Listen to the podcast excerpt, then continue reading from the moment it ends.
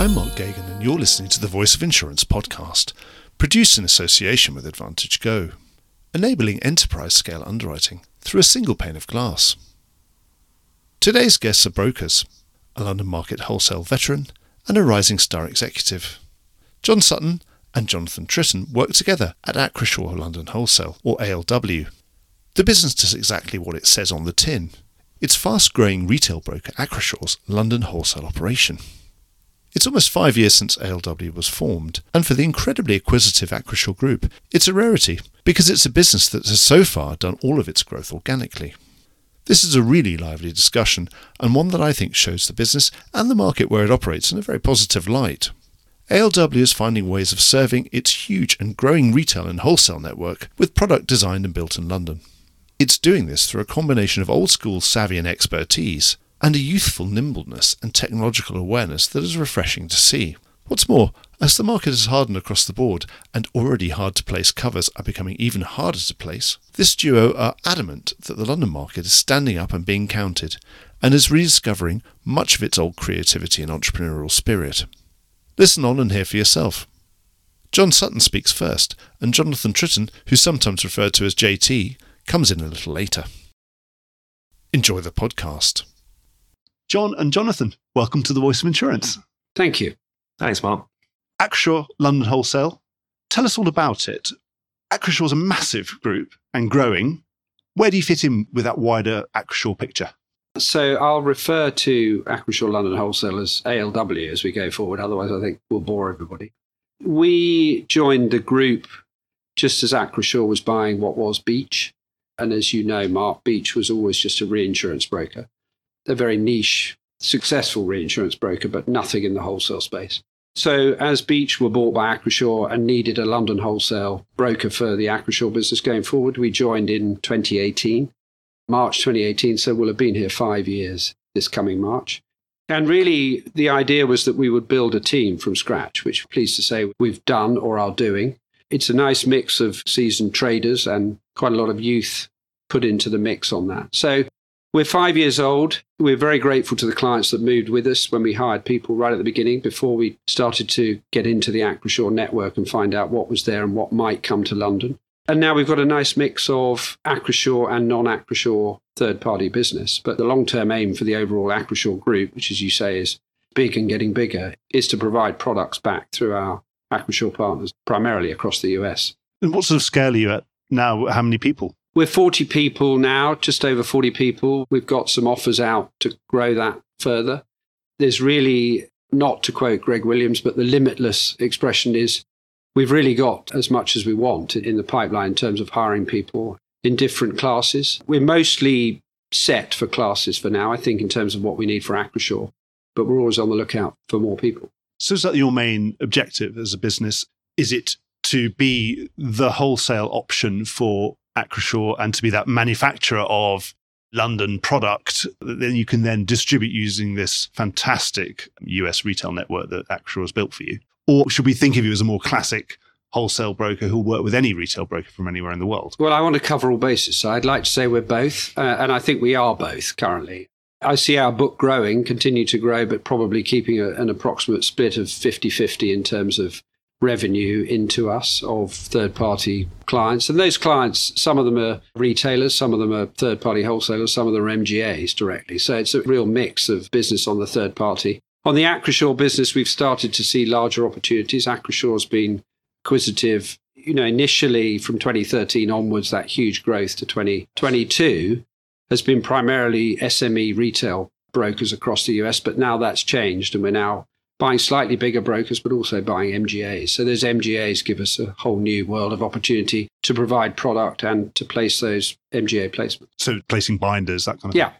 I'd add to that as well as I think that we've got quite a unique setup here that we've got our actual re colleagues, all the analytics and actuaries that come with that, that we're very collegiate with them, FAC business, and the various other tools that we've got, which for a 40 person sort of wholesaler wouldn't necessarily have. And then obviously the huge retail network as well. And do you find that Acrisure name is a good calling card now? Obviously, I suppose it wasn't necessarily a name that we knew very well in London in the last five years. And of course, it has snowballed so enormously in that period of time, come out of nowhere in some ways. But presumably now that's quite a calling card to have as you sit down with a London underwriter and they'll know that there are potentially billions of new revenue sitting opposite the table. Yes, I think it has become that. I think at the beginning, no one had heard of us. And that was by design, really. The Acrisure model was to buy agencies and let them keep their own brand. So I think when you went to markets to actually try and find out how much revenue we had with each market, it, it was disparate because it was with different named agencies. Whereas now the Acrisure name's been brought together. We rebranded from Beach to Acrisure London Wholesale two years ago. And I think that's had an effect. So it's Acrisure Re and Acrisure London Wholesale based in London that's definitely given us a higher profile. And of course, the group has, even in the last couple of years, has grown hugely since we rebranded. So we are greeted, and I would say, in a warmer fashion than perhaps we would have been five years ago with the Acrisure name. We're in a really interesting market. Obviously, the last piece to come into place of this big market change, perhaps it's really started four or five years ago. This last renewal has now been reinsurance coming into line, perhaps with a lot of been happening on the direct side and on the retro side and on the ILS side. Reinsurance finally came into line. Now that everything seems to be in place, this must be a good time for all of you because so many covers are being sort of cracked out and split out and things that would have been yep. included in composite structures are going to be have to stand alone. Presumably you're rubbing your hands and think this is quite a good market. Well, we never get too arrogant. but um, it's a difficult market as well, I presume, as well. It is a difficult hard market. to find capacity, of course. Yes, and I touched on it earlier. We've hired some very good seasoned, what I would call hard market brokers, which have done a good job for us, certainly the last couple of years. And I think it has given us, yeah, the reinsurance market is giving us opportunity, particularly in the property sector and some of the harder to place primary casualty layers where they've been split out. And the coverages, you know, we've done a lot of healthcare business. I have personally over the time the sexual molestation cover is now being broken out. Obviously, cyber has been broken out. Some of the political violence coverages are breaking out because of treaties and because of other pressures. So, yeah, it does give us opportunities. We've touched on FAC in the past, and we've got a FAC team here in the group, and we work with them now and are going to work more with them to look at opportunities where those retentions are higher on the reinsurance. Yeah, with things like FAC, I suppose there's sort of semi automatic FAC, isn't there? We used to call it treaty FAC, I think, back in the day those kind of things. There must be those where there's sort of semi-facultative binder type situations. And but where do you see the biggest opportunities as, as a manufacturer of product for that retail arm? You look out over Lime Street, over Fenchurch Street. What do you see that you can say, right, you can really do something with that here? We can export this London USP to the far corners of the earth, and which yeah. are the things that would be the star products that you can push out there? Well, we've certainly had some success with cyber, pushing cyber back through not just the Acrisure network, but to third party retailers and wholesalers. That's hugely unmined for the Acrisure network. It's a very small percentage of the Acrisure client base currently buys cyber, but that's obviously changing. I think some of the political coverages, which, you know, the active shooter and other elements that have come into the news, we've got the teams that can deal with that business. I think outside of Acrisure, we're more and more on the radar of the large wholesale brokers, and we've got good relationships with some of those. So we're looking to provide solutions for some of their larger risks. So it's, it's a real mix. For example, on the cyber, selling that is mainly tiny policies going out there. So it's the mechanism and how can we best sell that. And Jonathan, JT, is very close to the Acrisure network, particularly, and in terms of how we distribute those products. I'd say with that is that because we've got quite a unique retail network, is it's tending to focus more on the SME and probably more S than M. Is that the market here sort of sees that as something which it hasn't necessarily penetrated, or if it has done, it's gone down quite a convoluted path. So, giving some transparency into that and allow them to see the opportunity that's a big part of us and using our data to explain that. And then giving the solutions to those mom and pop clients in the States that actually help them. And cyber being a good one, being a sort of real hot topic. What else is sort of hot on the product list? So we've got a growing transportation team. Obviously, that's been a class that has been really challenged in the States, hasn't it? Really challenged. We're acquiring in that space, both in the States in retail agents and in MGA space, working closely with them to distribute products. And London has been very creative and supportive of us on that. Transportation's long been an area that the London reinsurance market particularly has supported in difficult times. Has had a long relationship with a, a, number of those MGAs and mutual clients. And some of that business now resides within Acrisure in terms of ownership. So that I think is a particularly exciting space for us going forward. There are many lines now, and JT can touch on it again in terms of the tech ability that we have, in terms of the knowledge of the data and where the agents are and what they do and how they might be benefiting from product, and the cross selling of those products across agency partners in the US. So I don't think we're limited to any particular class, except I think the London market, where we need it to be creative, is proving to be creative. So you certainly feel that even though the market's quite difficult at the moment, that you've got London in your name. And so, you know, you depend on the London market and that the London market is delivering for you when you're asking for products and for solutions when no one else can deliver them? Is it doing its job of delivering those products? Yeah. Yeah, I'd say it is. I've just finished as a mentor on the Lloyd's Lab, and you know that's a good example of the London market sort of going back to its roots and being innovative and solving problems and sort of being right at the forefront of things. And it's also about the distribution of that because you can have a great product, you can have a demand and a supply, but if you can't connect those dots through a multitude of different ways, it could be through online quote and buying systems, it could be more traditional. So we spend as much time working out how those two things are going to connect, but there's a willingness and an entrepreneurial spirit that feels like it's revived a little bit in, in recent years. well, that's years. really good to hear because we so often hear of players bemoaning the London market, how it's not quite what it used to be, etc. And you know now the barriers to entry are so much higher, and it's so much higher regulated and, and whatever. There's so much sort of treacle to, to wade through to, before you can get anywhere. But it's good to hear that the spirit is alive and kicking, and it's been reawakened by this hardened market because there are better opportunities, one presumes. Time for an ad break. We'll get back to the podcast after this very brief message. So much has changed in the last few years, not least in Bolton Associates' world of recruiting actuaries in insurance. There is more and more need for actuaries and cap modelers. Demand is outstripping supply. But this is not the first time we've seen this.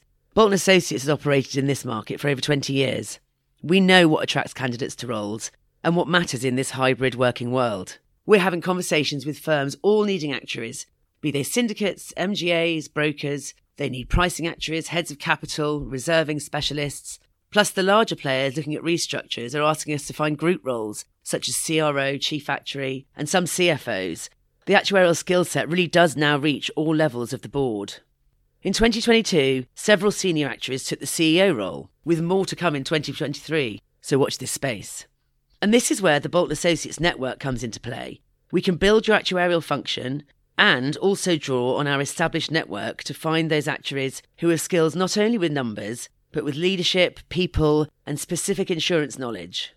2023 has many exciting events for Bolton Associates coming up, keeping the market linked up, engaged, and hopefully having a bit of fun. We're good at what we do because we enjoy what we do. So if you want us to find your elusive actuary, fresh new juniors, or hear which firms are looking after their staff, then do get in touch.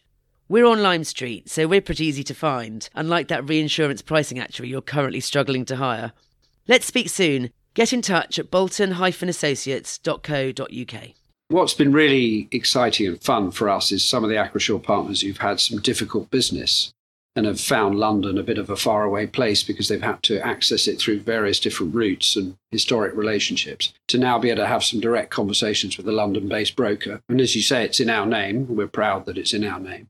We've had some nice wins with Acrisure partners where I think if we hadn't been in the group, they would never have put those risks to London. They've always been domestic place risks. And, well, they and might have ended up in London without really them knowing much about it. Yes and certainly no direct relationship with the client. It would have come through various phases. So I think London, obviously, I've been in it for a while. I'm a huge fan of it. And it's generally when the chips are down and there is difficult stuff to be looked at, it comes up with solutions. They may not be cheap, they may not cover everything, but they're generally creative. And I think that's what we sell. And London does very well in selling. So, as you grow, do you have an intention to become a global wholesaler? We see you dropping that London, you know, as you open in Singapore and Miami and knows where else? Is that in the business plan or is it very much London? Certainly, primarily London. We place business in global markets, but at the moment we're just in London. We have a Bermuda office for reinsurance only at the moment. That may be a possibility at some point if the group feels setting up in Bermuda, but we trade quite happily in Bermuda from London at the moment. As you know, there's lots of London brokers do. So there's no immediate plans to expand that. We're 40 people. We'd like to be a lot bigger in London and get that piece right. But as the group grows internationally, which it is, as you know, outside of North America and London, who knows? Opportunities arise.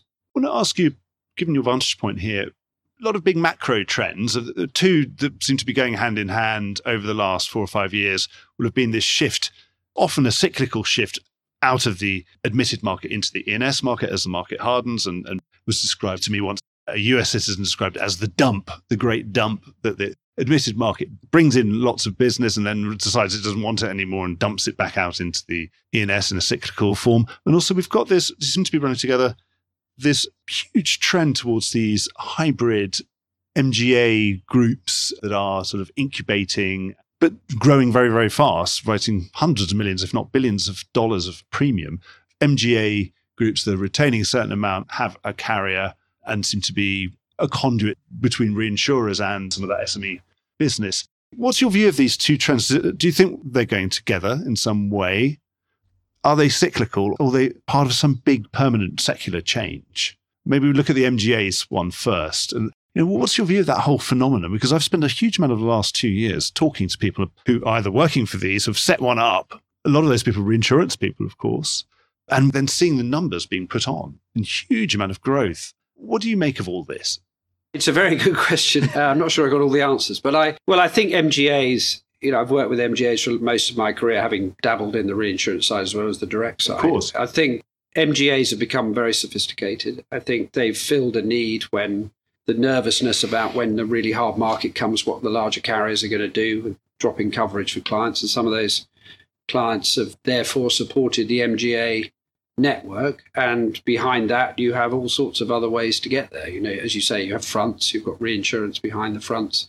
Years ago there were two or three fronts i think we'd have all named and we'd probably know who those three are. There's now 15 to 20 yes. fronts in the states some taking risks some not but more taking risks now than they were cohabiting with paper so it's a whole myriad of ways to solve those issues the MGA space, and I sadly can go back long enough to remember when all MGAs were a no no, whereas now I think it's seen as a very attractive way to get into a niche space, backing underwriters and paying for that. And to me, it's little different to writing a quota share on a reinsurance.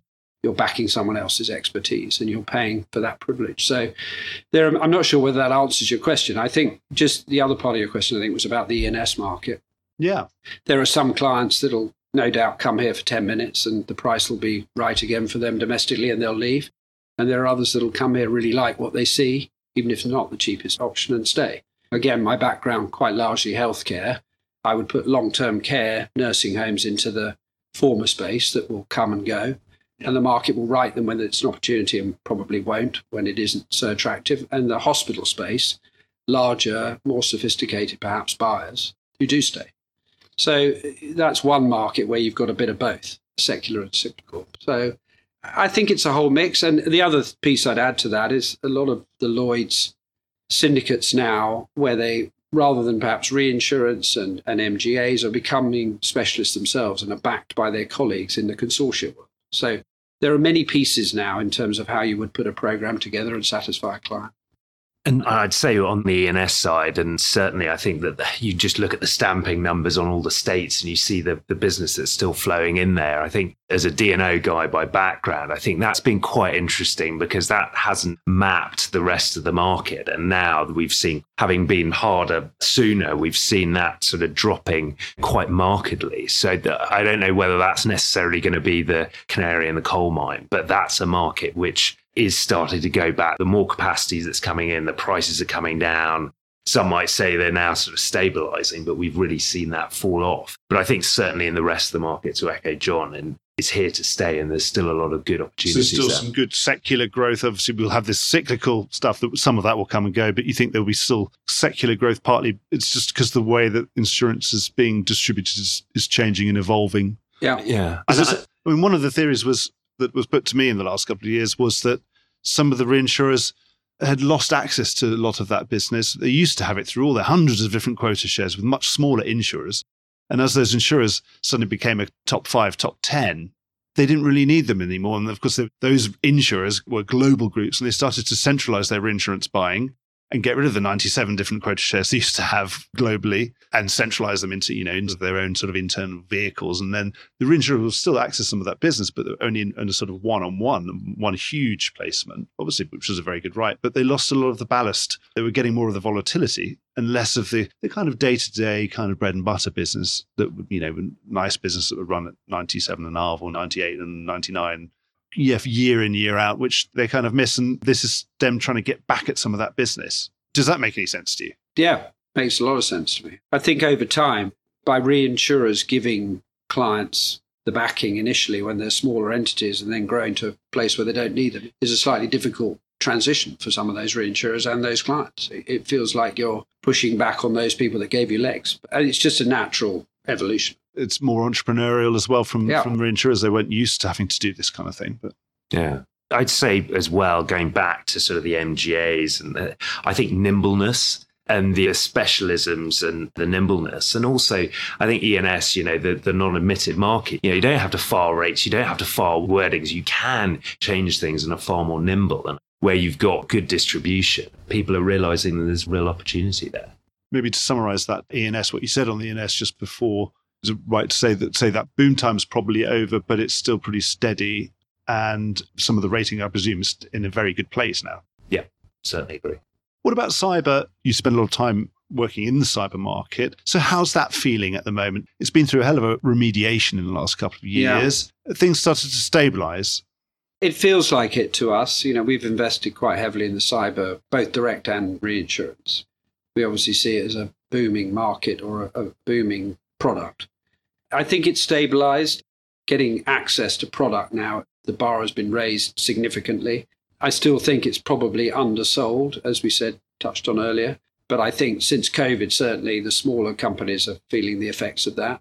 And I think certainly some of our larger clients are finding the applications forms more testing than they would have been. They're obviously now specific classes rather than included in broader insurance product. But I get the feeling that the worst of the difficult times is subsiding and people obviously view it as an opportunity in the, in the insurance world. The news on Beazley this week about the cat bond and, and many other markets that are continuing to grow in the space. That's going to bode well for, obviously, there was a worry abroad that there might not be enough capacity at some point if we're going to carry on growing at this rate that you know we might not have the capacity that sort of decent size a large enterprise might want to buy uh, and that we'd hit the buffers on sort of reinsurance event limits and sort of worries about systemic risk. And this is obviously good news to people at the very highest ends of the capital market seem to have got more comfortable with the modelling or with, with the view of risk of what they're getting themselves into. And hopefully this bodes well. Yeah. And as I say, the barriers to entry have changed hugely. But those that can get over those barriers or through those barriers are looked at in a completely different light than some of their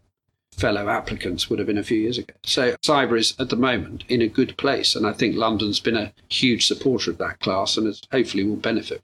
Going back to the SME side of cyber, we've worked really hard, along with the various markets, to educate the clients about the risks. And we've found sort of certain sort of industries that have actually taken to it far more than we would have thought. But to really explain what those risks are, because it's it's quite a new peril for a lot of these clients, has been a big focus. Yeah, because of course, you know, you'd expect a risk manager of a large US multinational to be fully aware of all this and have bought sort of hundreds of millions of limit before, but then not necessarily a small, medium sized enterprise out of a small town in a single state.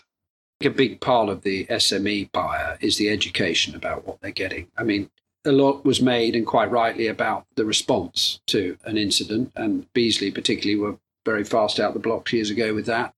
Others have different solutions on the response. But I think in terms of educating retail agents on what how they sell cyber to their clients has changed hugely. And even within our own network, there's now a lot more awareness about why a client should buy cyber insurance the trend seems to have been as we've had this shakeout to probably you know movement to quality to the sort of anyone who was just dabbling in cyber was shaken out of that market and those that really had set up as cyber experts have doubled down and have really stood up at this time but certainly amongst that cohort of the leaders who've stood up seems to be that their business model has evolved to being very much a full service one. They've got all the technical people that when there is a response, they get all the forensics and the IT people in straight away and they do what they need to do, get involved and get straight into the client's networks. And obviously also doing prevention all the time as well. As they're underwriting, they're also going into those networks and pointing out the vulnerabilities that need fixing. It's almost the surveying, the Yeah. pre-loss kind of work. Presumably, as a broker, you've got to get involved in all of that because you, this is your client. And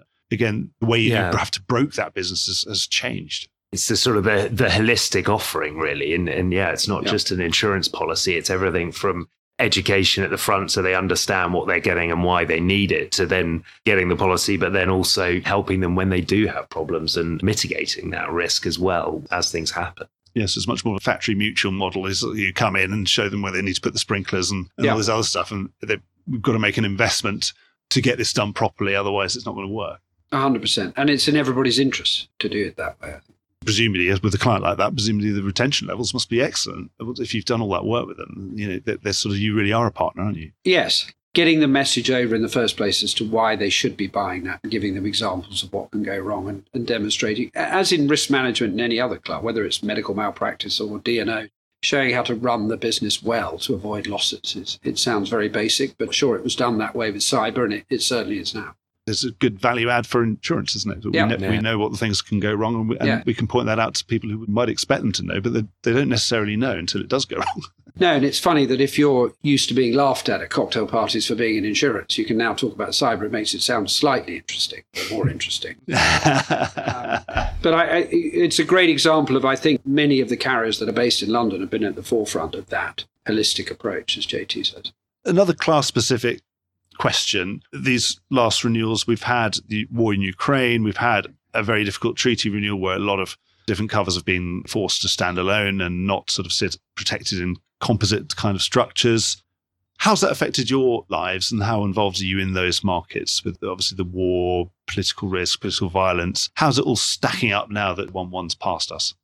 It's certainly been an interesting time. I think there's with Ukraine, obviously it's still ongoing. So there's things that are falling through, and London being a huge centre for terrorism, PV, and the like, it, it's going to take some big hits. I think that they were challenging those renewals, as you mentioned, on the reinsurance side. And I think a lot of them got pulled out and standalone now. And so now, as a couple of weeks after, we're going to start to see that. I think you've got the classic terms and conditions shrinking and premiums being put under pressure. You've got a number of market facilities where certain things were delegated a bit, probably a little bit too much to leads. And so all that, which sounds quite pessimistic. However, I think that we've got a very solid market here and we've got people that are, are committed to it. And, and over time, it's been a profitable line for insurers. So to see an opportunity there to, to you know to get some of that capacity and and help distribute it in the way that you would expect.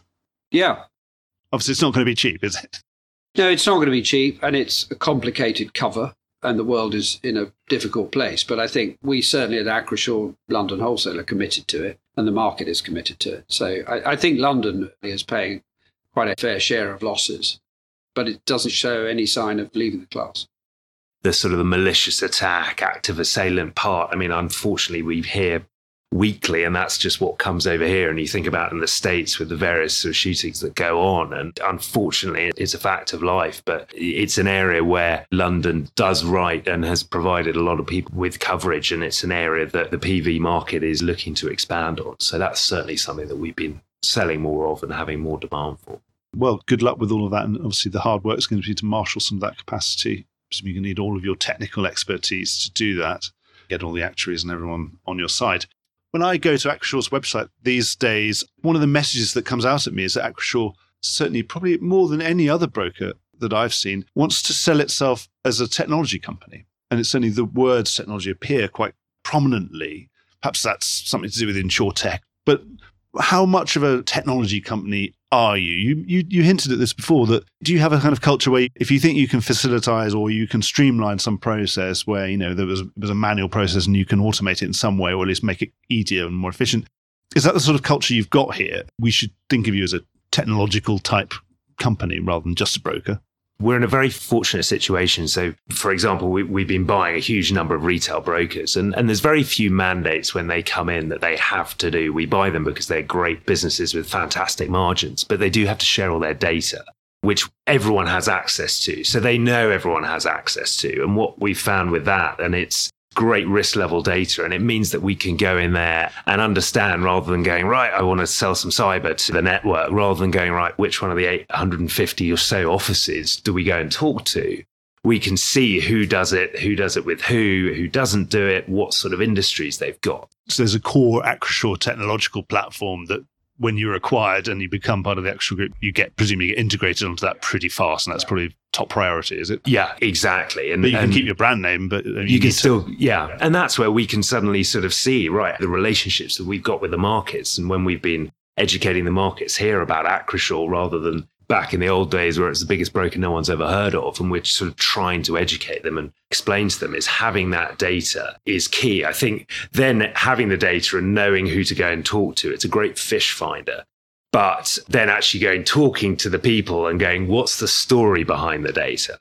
But also on the technology side, we're doing more and more in terms of the distribution. So our typical mix of business is more SME, which lends itself more to online distribution. It doesn't fit everything, but that's something which again gives the ability to get into this huge retail network that underwriters are particularly interested in. So yeah, that sort of side of the tech has been a real sort of value add and we feel that we're sort of out front in it. So you're sort of the kids in the big sweet shop and you can go around. yeah, a little bit. Yeah, and, and I, you know, to, JT has done an awful lot of meetings with markets over the last three or four years, and every single market that looks at that database is impressed and comments that they haven't seen anything quite like that. Because I think the retail distribution network is different to what other brokers they may see, and it's been very useful for us. It doesn't work every time. Sometimes the products don't sell. Sometimes they do, but it gives us a chance to target what products we need and where we go for them. Yeah. The hardest bit using your sweet shop analogy is not sort of gouging a load of sweets and, and getting that sort of sugar rush. It's almost sort of standing back and going, right, let's triage some of this and these opportunities because you can get sort of slightly lost when you're a part of an organization the size that we are. Yeah, I suppose you've got to be thinking about marketing all the time. You've got to market internally because you're so big. Presumably, you know, you've got to tell that story and a way of actually letting a small broker somewhere yeah, know it, that you exist. It, what's exciting about it is that every acquisition that's been made was a company that ran itself in its own right. So there's a huge entrepreneurial spirit. So when you go to them, by and large, with a new thought or a new product or something that might just enhance their sales abilities, you're welcomed. And, and that's different to some other places. Because I think even if everybody was called Acrisure or whether they're not, the entrepreneurial spirit is still there. So that's fun for us it surprises people as well. I think people look at Acrisure and they see 500 different brands of all these retailers that have retained their brand names and immediately think that we're very sort of disjointed and everyone in their own little P&Ls and but actually it's it's almost yes people do specialize and they keep their brand names but actually it's very very collaborative behind the scenes which again I think is sort of quite unique that's really interesting. But of course, the one thing everyone knows Acrisure for is being the most acquisitive broker of the last five years, which is saying something because it's been a very acquisitive period for brokers in general. Is M&A then part of your toolkit? Because obviously you've got an M&A team that presumably is quite good at buying brokers and knowing what to offer, how to structure deals and how to, yeah. got capital to pay for them. We've seen a huge amount of M&A in the wholesale space in London, but there's probably still more to be done. There always seems to be more to be done. Yeah would that ever be part of your toolkit? You know, you've done an organic job so far, but is it ever in the back of your mind that, you know, you've got the team back in the home office that could buy almost anything? We do. They're not easy to please. So uh, um, you have to hit the right rates of return. I think we're really enjoying growing it organically. I think I'm right in saying we were the first organic growth entity that Acrisure actually had outside of the M&A. I think London wholesale piece, which started fresh and we're enjoying that. I mean, not to say that if something became available or people wanted to talk to us, we wouldn't have the conversation, but knowing that market, I think probably what we're trying to grow suits it organically for us. And, you know, as I said earlier, there's no end to that. We could keep growing as long as it makes sense by either hiring seasoned individuals or, or more of our youngsters. And we've done very well on the youngsters front. We've got a great graduate scheme here and a school leaver scheme, and those people have integrated incredibly well. And of course, then you get the culture that you want, which we enjoy. And I would say this, wouldn't I? But I think it's a great culture of collegiality. And as JT touched on earlier, working with the reinsurance guys and the analytics, it's a nice blend. And we have made a couple of very small acquisitions of books of business that other brokers have wanted to part with for whatever reason, but we haven't gone beyond that. So you've been very diplomatic and not want to rule anything out, but at the same time doesn't sound like it's I'm immediately on your ambition. You've got people, a hit list of five to buy. by Christmas? I'm not a diplomat, so uh, if I if it's come over that way, that's very refreshing. We are very proud of the culture here, and the, and the, the culture that already existed at Beach. To be fair, is one that we want to keep. So it's it's difficult when you buy companies to make sure you maintain the same culture. Doesn't mean the people you might buy aren't good at their business, but I just want to make sure that the cultural fit. So, but I wouldn't rule it out. I think as well is that actually this permeates all of Acrisure is sort of the referrals that actually a lot of the acquisitions over in the States, it's sort of 70, 80% of those acquisitions that are made are referrals from existing Acrisure partners. And we've seen exactly the same with our team in terms of a number of people yeah. that have worked together. And I think the other side of it is as well is that we've got an Acrisure US wholesale platform, which is now recently starting to sort of come together. And we're not part of that, but we're very closely aligned with that. So, and we've seen a number of Acrisure partners that have been bought that had relationships with people in London and then some of them have ended up moving over to us, which has been great. So, yeah, but I think we're certainly, to echo what John said, and he's done a great job of building the culture from the top. And I think we offer a, quite a unique home within the London sort of ecosystem that's a little bit different given the way we're set up and parent company and, and all of our third party business that we've got from the big US wholesalers and the like. So it's all about just looking after those people and they'll look after you. If you keep growing them, they'll grow you. Yeah, that's the challenge. Obviously, with good young people, don't tell them that. Don't put this out broadcast anyway.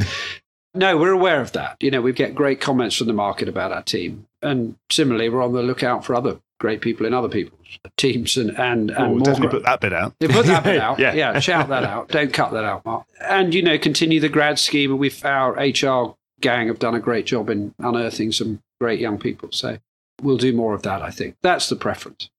Well, John Jonathan, I've come to the end of my list of questions, and nothing else has occurred to me unless you've got some final parting shots. I'd really like to thank you for your time. I've really enjoyed chatting to you. And yes, it does sound like it's quite fun working here. Good. We've got a hell of a market to work in in 2023, and it sounds like London's performing. It can only be good for both of you. So good luck with everything and come and check in on progress at some point in the future. Love to. Thank you, Mark, very much. Appreciate yeah. it. Thank you very much, Mark. Well, I hope you enjoyed today's episode. If you did, don't forget to subscribe or leave a like or a review or recommendation on whatever podcast platform you used to access this program. These really help get the word out. Before we go, just a quick reminder that advertising slots are available here and in other places in the Voice of Insurance podcasts. Podcasting is the fastest growing medium and attracts a high quality audience of key decision makers. It's also an intimate medium where you, the listener, are right in the room with me and the interview subjects. Needless to say, that means it's a great way of getting your message out directly to an audience because you know you've got their full attention. It's also very cost effective. So get in touch with Mark at thevoiceofinsurance.com to find out how you could be speaking directly to the industry. The Voice of Insurance podcast is produced in association with AdvantageGo, enabling enterprise scale underwriting through a single pane of glass. Voice of Insurance is produced by me, Mark Geoghegan. Music was written by Anna Geoghegan and produced by Carlos Geoghegan. Check out more podcasts and written comment pieces at www.thevoiceofinsurance.com.